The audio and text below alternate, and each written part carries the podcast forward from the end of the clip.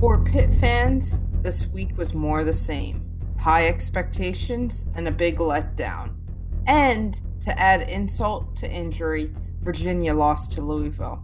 But the Panthers still have an opportunity to finish the season strong, and it starts this week against Georgia Tech.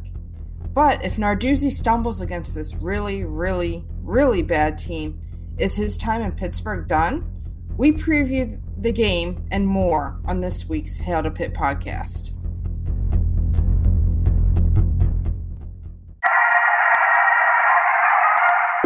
What was your message about finishing it in these final 30 minutes? Well, you know, it happened in it happened in West Virginia where we knocked off number two. It happened in South Carolina, and it's happening in Pittsburgh today.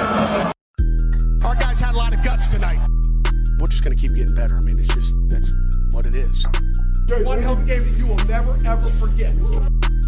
We shocked the world. Hail to Pitt. Hail to Pitt. This is the week of November 2nd. This is the Hail to Pitt podcast. I'm Alan. I'm Vince. And I'm Pam. Nards will do Nards. And Pitt, well, like it or not, they have Nards. Late in the game, fourth down on the goal line, and Pitt kicks another field goal, but they made it this time. Unfortunately, they gave up a touchdown to Miami lose a heartbreaker last week. And to make matters worse, Louisville beat Virginia. And Pitt could have been, should be, first place right now and are involved in a four way mess in the ACC Coastal. What's new? Saturday against Ramblin' Wreck from Georgia Tech. Cannot get here soon enough to get this terrible taste out of our mouth, Pam. Worst loss of the year last week. I think it's one of the worst losses I've seen Pitt in my my time as a Pitt fan. Uh, I can't I can't deal with this. This is this is I'm speechless how angry I am. Still, still from Saturday. I can't believe I'm as angry as I was after the Penn State game, but this feels worse because Pitt absolutely should have won, Vince. Yeah, I, you know, we're going to break it down here, but you know, if if you looked at just the box score, you know, you would have thought, you know, Pitt kind of ran away with that game, but you know, a couple key uh, uh, decisions, some key drops, some key, uh, you know, conversions, some key turnovers, and and you know that that was the difference. So we're gonna go through that crazy game against Miami that unfortunately ends with an L, but look ahead because I don't whether you like it or not, Pitt's still alive. I don't know. Some people might think that's not a good thing and just want it to be over already, but it's gonna be gonna be very fun to see the Nutso Coastal play out. And uh, we'll break it all down. We're a week away from basketball. If you want a complete Pitt hoops preview for women's and men's basketball, that's already up on the feed. You probably saw it here when you clicked on this episode. Listen to that uh, because basketball is going to start getting incorporated into the big show, but a whole lot of football on today's episode. And we're talking to you on social media, Pam, at H2P Show. Yeah, we're on Twitter, Instagram, and we also want you to email us at hail, the number two pit podcast at gmail.com and um, let us know some topics you want to see on the show in um, upcoming weeks. If you disagree with something that we talked about, um, let us know. Yes, definitely want those emails to come in. We're going to start looking closer at our tweets and Instagrams as well. Uh, but we're going to start rolling out a, a, new segment on the show starting next week. It's going to incorporate your voice a little bit. So please email us. Again, that's hail the number two pit podcast at gmail.com. Did I get that right, Pam? Yep, that's exactly right, Alan. Whammy. So email us and, of course, at H2P Show still on social media. We are brought to you by Pretty Easy Podcasts. And go to prettyeasypodcast.com right now if you want to start your own podcast any subject, doesn't matter, and it takes a minimal setup. It literally is that in the name, easy. It's easy to set up a podcast with pretty easy podcasts. And go to the website, inquire, get a rate, and uh, set your show up and have your own personal producer to do all the heavy lifting while you just talk into a microphone. That's what we do here, and we get a show done each and every single week for you. Thanks to Pretty Easy Podcasts. That's prettyeasypodcasts.com. Vince, Virginia lost, missed opportunity, missed connection. Pitt should be in first place. Is there really hope they can end in first place still? Are we still in the same spot we were last week for real? Uh, yeah, kind of. Uh, you know, still, you know, uh, Pitt is going to have to be playing some of the other teams that only have two losses up there. Uh, you know, a Virginia Tech team, a North Carolina team. Uh, so there is uh, a situation where if Virginia, if they would lose, uh, and, and, Pitt runs the table the rest of the way, the, the Pitt would win that coastal division. Uh, so it's kind of the same situation. I guess now it's more open up to you know maybe some other kind of tiebreakers, um, but uh, and Virginia plays North Carolina this week. Um, we'll be talking about that at the end of the show. So a North Carolina team that you know came off a coming off a victory against Duke this past week. Uh, you know, however ugly it may have been, how lucky they may have got, you know, they're still win it. Uh, a team that you know, it's, not too many people thought were going to be very good, and somehow is somehow is up there. So uh, I guess we'll need the Tar Heels this week. Tar Heels one of few surprises in the Coastal this year so far, Pam. They're really everything else is pretty much playing out the way we expected, isn't it? Yeah, the the Coastal is uh mediocre and it's proven that with a bunch of mediocre teams, but the Tar Heels were supposed to be uh down at the bottom um competing f- with Georgia Tech for that bottom cellar position, but Mack Brown's got that team playing strong uh and if you listen to the show, you know I am really scared of that Pitt North Carolina game on Thursday night. I think the Tar Heels are a good team, better than anyone expected, and I also think that's the thorn in Narduzzi's side. Well, I think there's another thorn in Nard's side, and that would be uh, the end of game on the goal line. Let's just go right into the recap. There's going to be a fun thing we could go through with the coastal and crazy scenarios after, but the recap, the Miami game again deja vu, goal line, kick the field goal, play defense is what the Nards playbook says to do. They do it, but they don't play defense. They give up the touchdown and lose. Were you saying at the time, Vince, just go for it? Because I did. I verbally spoke uh, yeah. it out loud. Yeah, I definitely was. I know Pam was. Um, you know, and what we were saying at the time was we got this team you know, kind of on the ropes here. We had the momentum. You know, even if you didn't score, you had them backed up at their own one yard line. With the way your defense has been playing, you very well could get a turnover down there, maybe even a safety, and tie the game, get the ball back. Uh, the, the thing I hated about it was, yeah, we took the lead, but Pam, we were opening up ourselves that all we had to do was just give up another field goal and I we would have lost the lead. It's not like Miami had to score a touchdown. Well, in the offense, Miami's offense was playing bad all game. I'd rather have them try and go 99 yards. Narduzzi is obviously a big believer in this defense. He trusts this defense. As he okay, should. If right, he absolutely should. So if your offense doesn't get it from one yard, trust your defense that they can stop them from and for 99 yards as opposed to kicking it and then they have better field position. And there was still quite a bit of time left yeah, in the game. That's but the difference. It's it's stubborn and thinking you're playing football in a bygone era. That's not where we we play anymore. Even a bad offense like Miami, I hate to say this on this week's show, but I almost want to just completely take my argument this week and, and substitute it because it's the same exact what Joe Flacco said about his team with the Denver Broncos. I don't know if you saw his rant.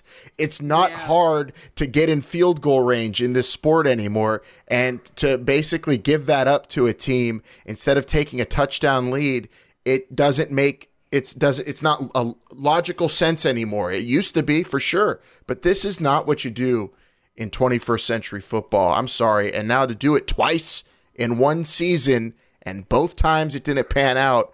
Will Narduzzi actually learn from the lesson? I doubt it, Vince.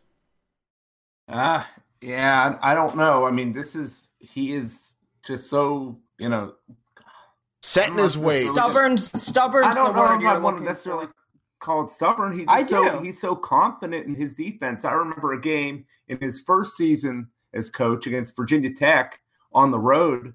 uh, I believe, and he had the same sort of uh, kind of coaching decisions where you know maybe he should have gone for it. Um, Pitt ended up winning that game, but he said afterwards, he said, "I was so confident our, that our defense was not going to give up another point, you know, you know, late in the game." And, and that's exactly what he was thinking here. And you know, it's just it's just one missed tackle, it's just one bad penalty, uh, it, you know, it's just one fluky type thing, and, and the other team is, is kicking a game-winning field goal against you. And, uh, And it, I mean, it's just also the risk, Pam, is it's not really there if you go for it and don't get it. There, with all that time left on the clock, there wasn't a lot of risk. no, not at all. And what game this year were they aggressive in? UCF. They went for it. They put their foot on the pedal and they won. I would say they were aggressive in that UCF game. Would you disagree? No, I, I they, they were. yeah, they were, they were, Right. they were, they were aggressive for sure. But I, in that one, they were kind of forced, and I don't think that the decision making wasn't, uh, you know, right there in front of Narduzzi. It was kind of plain and plain and simple for him. Right, but the play game. calling too. We can talk about the play calling Yeah. as well, and how I felt like towards the end of the game, um, Sibley did great in in the Wildcat package, but I felt like at the end of the game they went to it a little too much, and now he's hurt and he got carted off. Yeah, yeah. It, it just Not that that caused it; it No, just it- it the Wildcat. I feel like you use it sporadically, you get what you want out of it, and then you go from there. But I mean, we've watched other college football teams, and we've watched Wisconsin this year. You put your biggest guys in, you're on the one yard line, and you push. Well, well, let me ask you this. You know, um, so fast forward a little bit. Pitt actually had the ball back. Um, you know, after Did for- anyone after- think they were going to score well, there? after forcing Miami to punt, Pitt had the ball back uh, with the lead, oh, a two-point lead, and they ran the ball three straight times. And I believe, and they ran it on a third and five and did not get it. I mean, running the ball on a third and five with that amount of time left, I thought that was, you know, just a, as bad a decision as kicking the field goal, maybe even worse. Especially when Uh, you consider you're the set, you throw the second most amount in the entire country. All of a sudden, all Well, of a that's what- sudden, that's exactly what Flacco was saying with the Denver Broncos, um, right, Alan? That's exactly the scenario they were painting that happened there. Is it doesn't take long? You punt and you go from there. You gotta, you gotta try and at least get a first down. Yeah, and and I'm not saying, you know, it was, you know, Pitt's offense had been, you know, scoring tons of points in this game. They had not, but it's not like they couldn't move the ball at all. I mean, they they had some success. You know, they only needed five yards. Uh, I, I I just don't get it why they didn't, you know, try something a little bit more creative. I mean, they it looked like they ran the same play three straight times. playing not to lose instead of playing to win. That's exactly And- what that was. And think, yeah, I, don't- I don't know. I mean, stopping the clock there probably would have helped Pitt if it was an incomplete pass. It would have given him more time time back on the clock. But what I was alluding to when after Miami scored at the end of the game and Pitt got the ball back with a prayer, did anyone think Pitt was gonna no, score? Well- so no, well, no. I, well, I would, I wouldn't necessarily. I'm not going to go that far because, um, you know, we saw big comeback drives to win the game against Duke. We saw that. this was a good UCF. defense they were playing. This was the first I understand that pretty damn good but- defense they played and- that wasn't and- Penn State. and we're going to be talking about this here, you know, uh, dropped passes all over the place this entire game. Um, and I'd say the worst of them was was right at the end there. Uh, Maurice Ffrench was hit in stride by Oh. Kenny Pickett on, on a really nice pass. Daylight. If he hang, Yeah. if he hangs onto that ball, he may score. He's at least on Miami's side of the field for sure. Uh, you know, maybe even inside the the, the forty yard line. Um, at, least I got to think. Uh, I mean, that was just you know ju- what a letdown. Just completely inexcusable there to drop that pass, and we saw a ton of drops the the entire day. Yeah, let's just get into that right now. The drop passes absolutely killed any momentum this offense was getting or going to get against a good Miami defense. Cannot drop balls against a team like that. And a Griffin Stewart, my goodness. I mean, just Oh, why why trust them anymore? Kenny. Honestly, uh, the, the the guy has dro- definitely dropped more passes than he's caught whenever it's thrown his way. Ffrench, it's just heartbreaking to see him have a pretty darn good game, and then I mean, just nothing in front of him. All he has to do is haul it in and run fast to the end zone. An, an epic touchdown. The drops, of course, but the penalties again. Consistently inconsistent, shooting themselves in the foot, doing themselves no favors. And then that, I mean, you, you compound the, the weird decisions like on the goal line to, feel, to kick a field goal instead of going for it. I mean, those decisions by Narduzzi I think you're getting to this, Vince. Those get magnified because of all the, the poor execution, the bad play, the drops, and the penalties. Yeah, and I mean, yeah, I, you could you could say that there was a lot of you know poor coaching decisions here, but they really uh, did not you know come through with some of the stuff that they they should have. You know, I, I mean, everybody's saying the defense played a great game, uh, but they did not able they were not able throughout the entire game to get the kind of pressure on Miami that they've been able to with other teams. They haven't uh, they weren't able to get the quarterback specifically on that last drive. You know, I understand the defense played great and and there was a lot of pressure put on them at the end to win the game, but I will say that they didn't come through when it was needed. They did not get the big stop. This is and, where we disagree. I know, I know you're going to disagree with me here, but you know, Narduzzi said, "Hey, defense, you got to win us this ball game," and they didn't do that. Now I understand they were put in a very tough situation. Uh, basically, you know, if all Miami had to do was essentially get on Pitt's side of the field, uh, and there was a, a, field goal attempt, and, and they could have lost. Um, so I don't know if they were playing tight because you're in a kind of weird position where you can't give up any yards. Uh, but lo and behold, they did, and they end up giving up a touchdown. I, I wonder how how they would have approached it differently if they were if Pitt would have gotten that touchdown instead of kicking the field goal and been up, you know, four or six points, and then you know they couldn't have lost with a field, with just a field goal. Would, would would their defense have played any different? Would the scheme have been any different? I don't know.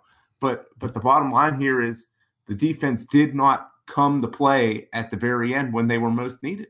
Yeah, but he can't expect them to not give up any yards. He essentially I mean, did. He, he, did. But the fact that that's the risk. What a risk you're running. I mean, all season right. long he, that he's gambled on that. The gambled on it.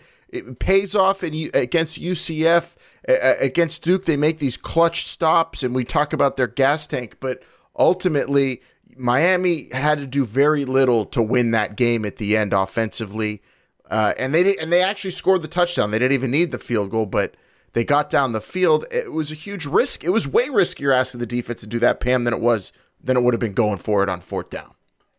Right, absolutely. And the defense, I I believe if you hold a team under t- like 21, 24 points in college football, you should win the game easily. And that is even with two interceptions by Pickett, one that gave them really good field posi- position, Miami. So I do not fault the defense in this at all. And I feel like teams play off of like coach's mentality and their aggressiveness. And I just I I would like to get some of these players honest opinion of the decision making in this game. Yeah, I know to, that'll never happen. You'll have to wait till they graduate, and then even then, I don't know. but we can yeah, only speculate. It'll never happen. And we can only continue to support the Pitt Panthers as they are still alive and they play the worst team in the ACC. But I'll tell you something about Georgia Tech, Vince.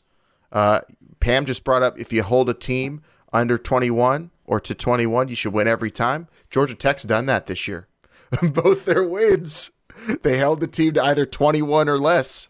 And uh, Pitt's going to be taking on uh, a team in transition. Still a running team, though. Yeah, a team that is uh, is running the ball still. I mean, I guess you know, I'm not sure what you know really their future would hold, and they're ultimately where they're trying to get to. But you know, they're making the best of their personnel that they have. Uh, this is a team that, that you know they're running a, a, a, spread, a more traditional Saturday offense down there. Uh, but they got a lot of option principles that they're running. Yeah, Uh, because they ran the triple option for years. Yeah, so they have that kind of And they personnel. 400 Uh, running backs.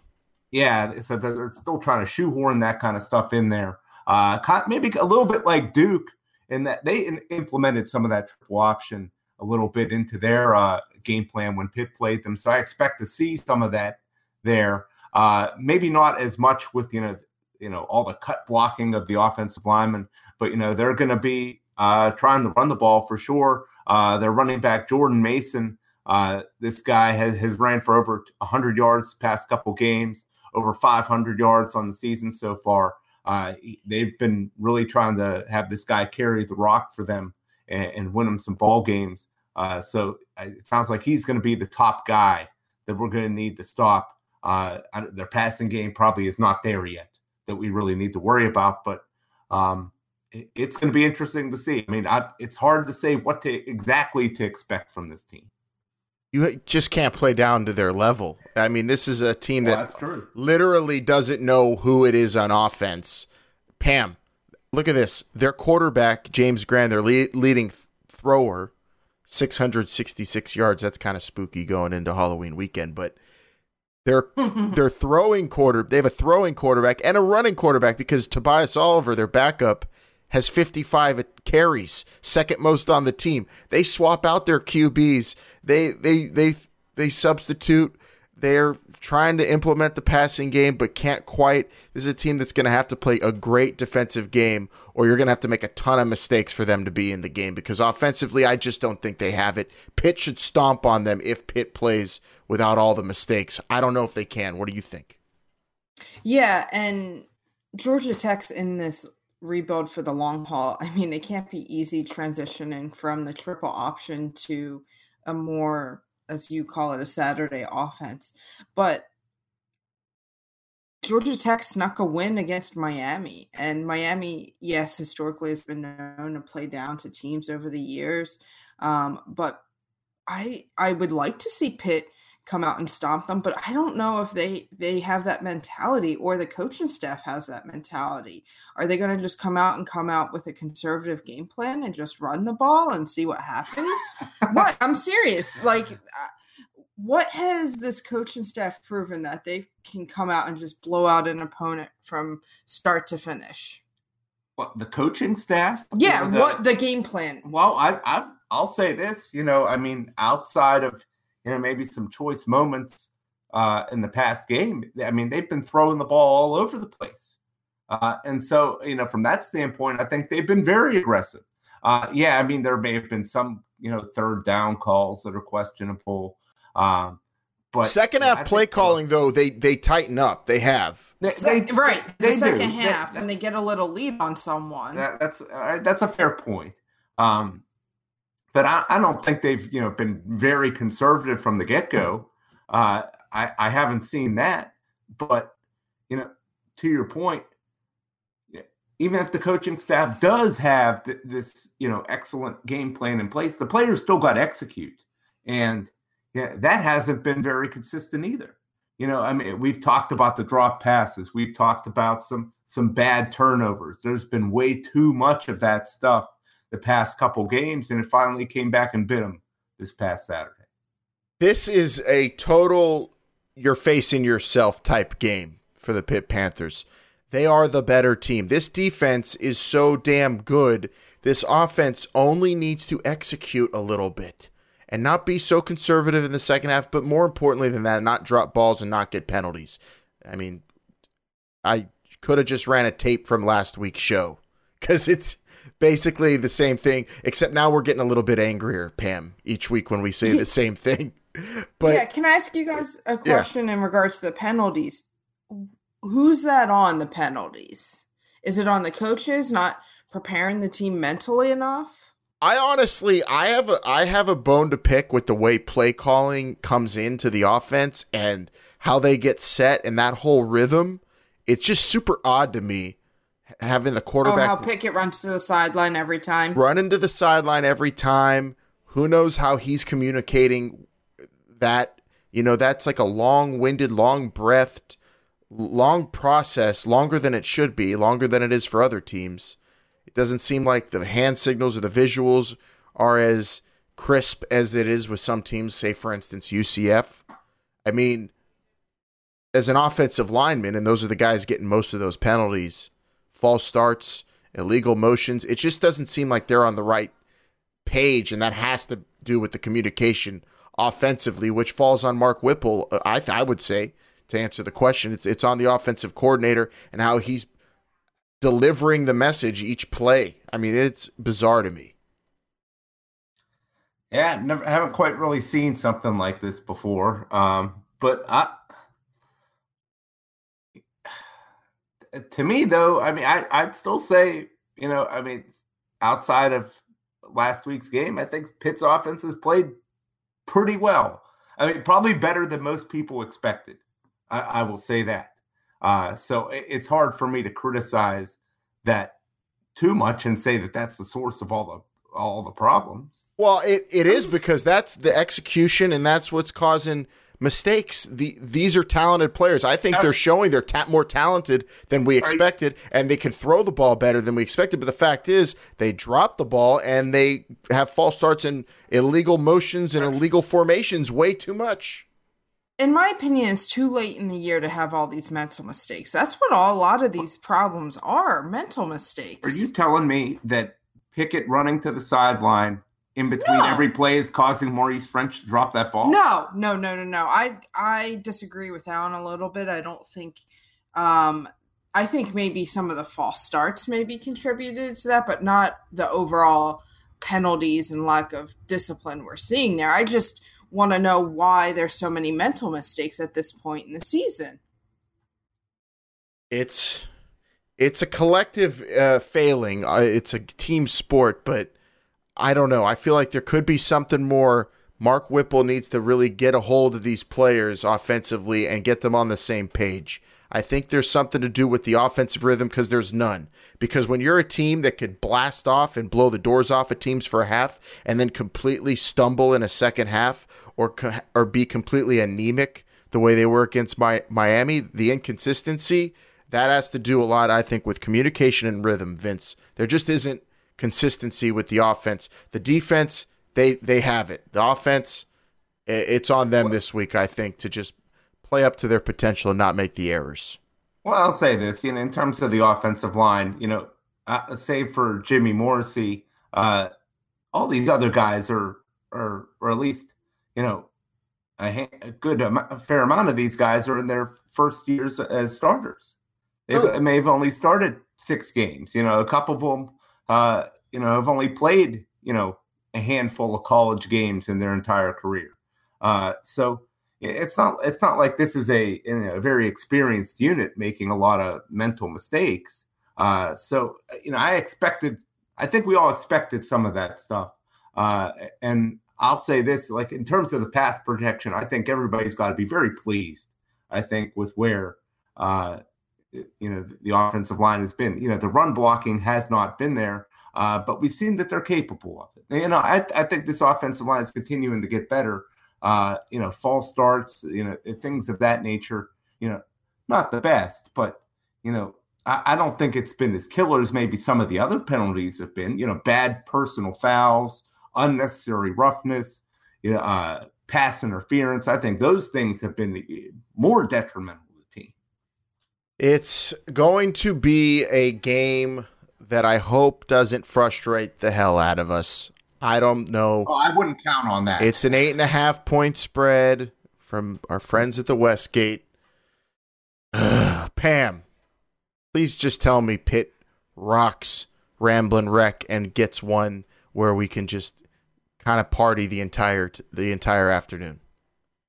I'm gonna say 21-3 Pitt. I think the defense is gonna gonna perform here, and um, I just think Georgia Tech's offense is that anemic, and I think Pitt is going to get conservative with play calling here in the second half. So I think 21 3. 21 3. A little too close for comfort for me, but it makes sense. I'm going to go 24 to 3. This defense, I'm hoping, is going to play inspired after giving up that that touchdown to a backup quarterback at the end of the game there, Vince. Yeah, I, I, I certainly hope that they do. I I, I think they're they're going to get back to to really playing it. I, I think there's a good opportunity to, to, really get some turnovers this game. Um, yeah, I, I think I think Pitt scores in the 20s here uh, for sure. Hopefully more. You know, I'm, I'm looking at you know a 27, 27 to three, 27 to 10 type of ball game. All right, there we go. The Pitt Panthers get back on track. What happens in the rest of the ACC Coastal? We'll get to predicting the rest of college football in a minute, but I have a fun thing I found on Reddit this week. Someone laid out the scenario, Pam, for a seven way tie in the ACC Coastal, how, finishing in a seven way tie. It's possible. You want to hear how that could happen? Yeah, I do, and I kind of at this point want it to happen. why, why would you want that? Just because you know, if you want I that mean, to happen, that means you want Pitt to lose this week because they have to lose to Georgia Tech. Oh, no, no, no, no, no! I don't want that. I I didn't fully read the uh the length of the scenario. I don't want Pitt to lose, but um, if Pitt's gonna end up in a tie for the Coastal, let it be some crazy thing that happens. Well, here's what has to happen for a seven way tie. I mean, this thing could end in like a three, four way tie easily. This is a seven way tie scenario in the ACC Coastal. Virginia would have to lose to UNC, Georgia Tech, and beat Virginia Tech. Losing two out of three. I doubt that. We'll see. North Carolina would have to beat Virginia, lose to Pitt. That'd be nice. And lose to NC State. Virginia Tech would have to beat Wake Forest, beat Georgia Tech, lose to Pitt, and lose to Virginia. Pitt would have to lose to Georgia Tech, beat North Carolina, beat Virginia Tech, lose to Boston College, all possible. Duke would have to beat Syracuse, lose to Wake Forest, beat Miami. Miami would have to beat Florida State, beat Louisville, and lose to Duke. And Georgia Tech, these are the, the no way. This is why it will not happen. We'll have to beat Pitt, beat Virginia, lose to Virginia Tech, and beat NC State. And I think with Georgia Tech, we can all agree there's no way they're losing to Virginia Tech. I don't think. Say that again. That was that was a joke. They're gonna lose all those oh, games. Oh, okay, I was gonna say. I thought I missed something there. I'm sorry. but I mean, I've been down on Virginia Tech this year, so.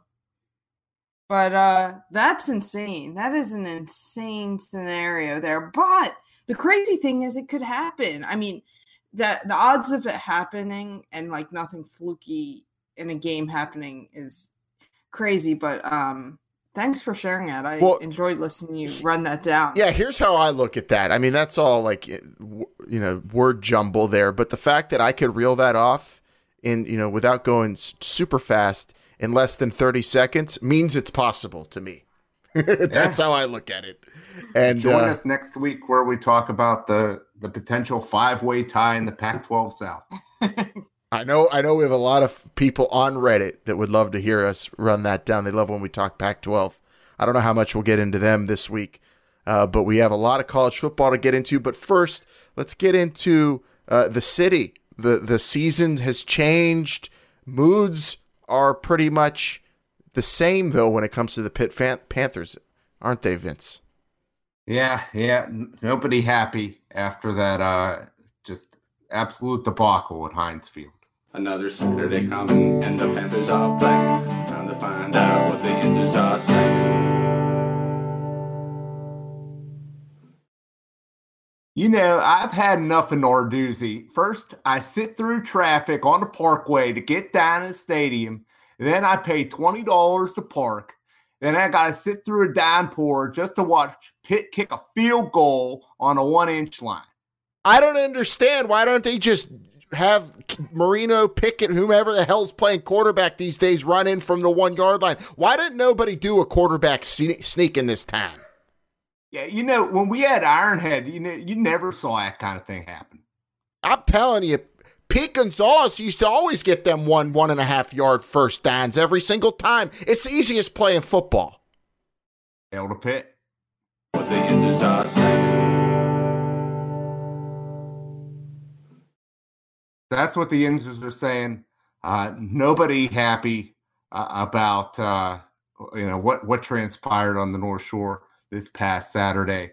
Uh, but there, there's going to be a lot of happy people. Uh, I think one way or another down at, at the, the cocktail party in Jacksonville this weekend, Alan. Oh, college football. Don't you call it a cocktail party or the uh the college football police will arrest you. I don't know. They're not allowed to say that anymore, but we Yeah, call it quite understood yeah, that. we call it the cocktail party. And uh, there it is, UGA and UF. It's the game of the week. Um, stakes are as high as they can be, even though both teams have some losses. Uh, these are two very good football teams, and this will be physicality personified. And for that reason, I like Florida to pull off the upset to really put the stamp on my anti Georgia stance I've had since week one. Pam, go Gators. I'm a pro pro Georgia person here on this podcast. Um, Florida is getting five points here. I see Georgia pulling this out, but um, they don't cover this. I think Georgia's going to come out and um, be able to compete with Florida and win the game. Florida ultimately, I don't think has enough offense. Um, and Jake Fromm hasn't played particularly well, and the Georgia offense really hasn't gotten going this year. But I think they do enough this week to get it done against Florida. Well, well, this is why Vince uh, and Pam. That's why I, I I'm leaning Florida though, because I'm going off of what happened last week with Notre Dame against Michigan, and if you lose to Michigan, and you play Georgia well, and that must mean Georgia's just no good, and they've lost to South Carolina. That's why I'm going Florida, kind of because of what I saw from Notre Dame last week as a as a as a real influencer for me, Vince. Yeah, uh, I I hear what you're saying there, and uh, the, the stakes are high in this one. You know, the win- winner is going to probably win the SEC East. Uh, so th- this is a huge ball. Also, game. one team Uh, lost to the number one team in the nation, and the other one lost to South Carolina. Yeah, I, I'm a little surprised Florida is as big as an underdog as they are. Um, I- I'm I'm with you, Alan. I'm picking Florida to win this ball game. Yeah. Uh, but but I'm I don't know. I, I just don't understand this number. I, I I'm a little a little surprised that it, you know it's at five points here at the Westgate. Um, but I, I'm going to be monitoring this one very closely. It's great to be a Florida Gator. It's great to get five points. I think I can't more than a field goal. Um, uh, although Vegas probably knows something, I could not believe what happened with Michigan Notre Dame last week. Vegas knew what was up, and they've known pretty much all year. They knew what was up with Pitt and UCF. Uh, this game though, that ah, this is gonna be fun to watch. I'm I'm expecting if Georgia wins, they blows off they blow the doors off them, Pam. If Florida wins, I'm sure it'll be within three points. Uh, I think it could be close with a Georgia win though too. Really? Um, I, yeah, I think Florida's defense is very good and their offense isn't. and Georgia's offense has struggled a little this year, so I think Georgia is it's going to be a close game. This week's going to tell us, I think, a lot about Jake Fromm. And, and, Pam, you've been talking about how you know th- this offense hasn't really gotten going. Uh, they obviously don't have the kind of firepower that they do that they used to have at, at receiver. And I think we're going to find out a lot about Jake Fromm. If if he is, you know, the kind of player we all think he is, then I, I think he'll be able to do some stuff against this very good Florida defense. But you know, I'm I'm a little concerned. It's going to be a barn burner, but it doesn't matter as much to us as Virginia, North Carolina, two and a half point favorite. Who's at UNC? I'm I'm gonna be wearing powdered blue on Saturday. I'm gonna be rooting hard for Mack Brown. We need this one so bad, Pam, and I'm saying we're gonna get it. In Mack, we trust. We need it, but Pitt also needs to take care of businesses. Oh, well. that's But, uh, happening. we got that. That's covered. Um, I think North Carolina is also going to beat Virginia this week too. I'm with you here, Alan. yeah, the inconsistency from uh, Virginia that we're seeing, Vince. I mean, I I don't think it's as crazy as you as you'd think to pick UNC winning this at home. I don't think so. And I, although North Carolina got very lucky against Duke, uh, you want to talk about some. They started really slow in that game. Yeah, you want to talk about some just you know a uh, stupid play bad call. execution, a a uh, j- uh, running back jump pass where he just threw it right at the defender, uh, at, right at five defenders really. Uh, hor- horrible play for Duke. But we can't we cannot gloss over the fact that Sam Howell is like the new superstar in the conference no one's talking about. The dude has more than double the amount of touchdowns thrown as Bryce Perkins. Who the hell would have thought that would happen? Yeah, um, Virginia.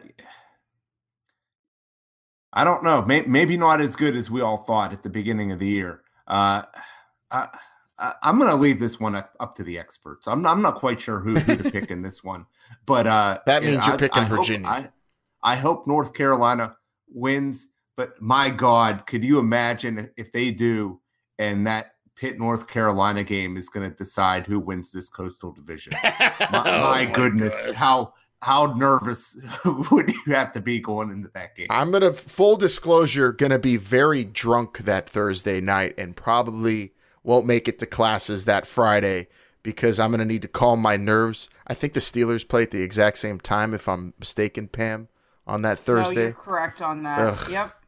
That's going to be a rough night for us all. Um, but we need to get through this one first. So go Tar Heels, beat Virginia. Uh, Vince, you got us talking about a non power five game here this week. Undefeated Yeah. Southern Methodist.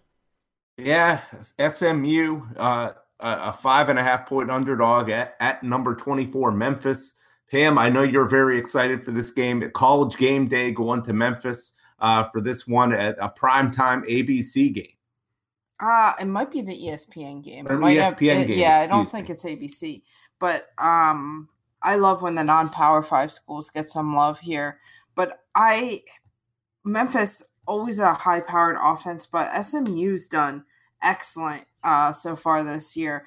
SMU is actually getting five and a half points. It is ABC, Oh, ABC. Yeah. Okay. SMU's actually getting five and a half points on the road here against Memphis. What do you take that as, Vince? I, I don't know. I mean, Memphis has been impressive. Um, but They but lost so- to Temple, I guess, right? They have, but so is uh, SMU's look very good here. I, I guess I'm a little surprised uh, that, that the I guess spread 'cause is they're this traveling. much. I, I, I don't know. I'm just a little. Uh, it, it caught me off guard by a little bit. I'm going with Memphis here in this game. I think they win, and I do think they cover here. I think this is where SMU's magical season comes to an end. I'm rolling with Shane Buechele the whole way. Yeah. Texas messed up. They should have kept him and got rid of Ehlinger. No, I don't know about that. But Bush- Buechele is uh is he's carrying the load for SMU, undefeated, and this is going to be, uh, I think, another win for for them Mustangs on the road at the Liberty Bowl. This is uh, going to be an entertaining game. This is going to be what's the over under on this? Because I've got the over. Oh, I'm saying Oh, over I'm- 62 at least, whatever it is. Yeah, I'm sure it's high. Uh, 71. I'll- I'll Oh, 71 and a half. Oh my. Definitely 72 then. I got it. 43-41 SMU. How you like Sounds that? Sounds good to me. And then our uh, token Pac-12 game of the week, Utah at UW. Um, I, does does doesn't the Pac-12 really need Utah to win this game? Which I don't think. How are they going to do that? On it's a tough place to play up in Seattle. Three and a half point favorite, uh, or is the Pac-12's only hope Oregon now at this point, Vince? It, it'd be very interesting to see. And Pam, I'd like to get your opinion on this. Is you know Oklahoma losing, and, we're going to be breaking all this down whenever the uh, the actual the real rankings come out. But uh, you know, you got Oklahoma losing. Um, you got Georgia, who who already has one loss. Florida already with one loss. Um, so I, I'd say there is a door open for a fourth team uh, outside of the SEC champion Clemson and Ohio State. I think the door is open there. If Utah and Oregon both meeting in the final uh, of the Pac-12 with one loss, uh, winner could could get in that game, don't you think? I think the only way the winner gets in the game is if it's Oregon because their loss is a better loss than Utah's loss. Um, but I think um, if one of those teams stumbles, it's obviously done. But I think this also the Oklahoma loss really paves the way for two SEC teams um, to make it to the the or three SEC teams. no. Uh, no, that's not happening, Vince. I, I was just, if you heard me typing, I'm trying to find the last time that the Washington Huskies lost two in a row at home, especially in back to back weeks. If that happens, I'd be shocked. I'm picking Washington just Are you because really? That is one of the best home fields in college football. No one talks about. I don't see even Petersen in Jacob a down year. look good this year too. Yeah, I, I got them. I got them winning. This is a totally winnable game. Utah lost to USC. I got the Huskies. And it really is on Oregon for the Pac-12. Um, last week we didn't talk too much about it, Pam, but uh, Jalen Hurts, as far as I'm concerned, handed the Heisman to Joe Burrow. Yeah, I think he definitely uh, handed that one over. But I'm picking Washington here as well. I think Eason has a, a big game here and his draft stock rises. Did you pick Vince three and a half? Uh, I, I have not picked yet. You know, Wa- Washington, they they very well could have beat Oregon in that game. Um, it, it just seemed like they got a little overwhelmed by or- Oregon's front towards the end, uh, and and I think Utah's front's very good. Uh, so I, I I am going to lean a- little bit with Utah in a very low scoring game. That's a early, early uh, kickoff for a Pac-12 game. That's 4 p.m. Eastern, and that's on Fox. That's the what do you what do they call the not the game after the big noon kickoff, Vince? The next big game on Fox. the, the one well, that's the big 1 p.m. kickoff, I guess, in Seattle. And that's uh, college football this week. Lots of fun to have, lots of interesting games to watch. Uh, but of course, watching Pitt, watching Virginia afterwards against North Carolina is going to be fun for us coastal fans. And uh, we'll move on from there. Hoops is one week away as well. We're getting you set for that. Like we said earlier, our preview episode for men's and women's basketball is up on the podcast feed. And just ready ready for the Pete to to have some magic injected back into it. New new look, hopefully a new era. They're calling it the Zoo era. What do you think of that gimmick, Vince? I love it. The Zoo era, Pam. Do you think the Zoo era is a, a real thing that's about to happen? We'll see if uh, on the court they can live up to that hype. uh, I don't know if there's it's hype. It's more optimism, we'll say. But everyone, go listen to that episode. Lots of breaking down of the rosters and the schedule, and uh, probably start next week we'll start breaking down games, and uh, it'll be even more action-packed episodes moving forward. Anything left to say before we get out of here, Pam? Oh, follow us at H2P Show, I guess, right? Yep, follow us at H2P Show on Twitter and Instagram. And that- pit. And that email, again, we, for next week, debuting a new segment, right? It's hail the number two podcast at gmail.com. Hail to Pit Podcast at gmail.com. Yep. Holler at us, send us any hot takes, questions, or tell us how much you love us, or I guess how much you uh, hate Vince's picks each week, the way I do, because I feel like I always disagree with you when we get to the college football segment. Fair enough.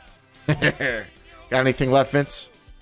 Uh, just uh, uh, just happy to get that, uh, get all this out and that game behind us from last week, and hope we could get back in the win column this week. Hail to Pitt. Hail to Pitt.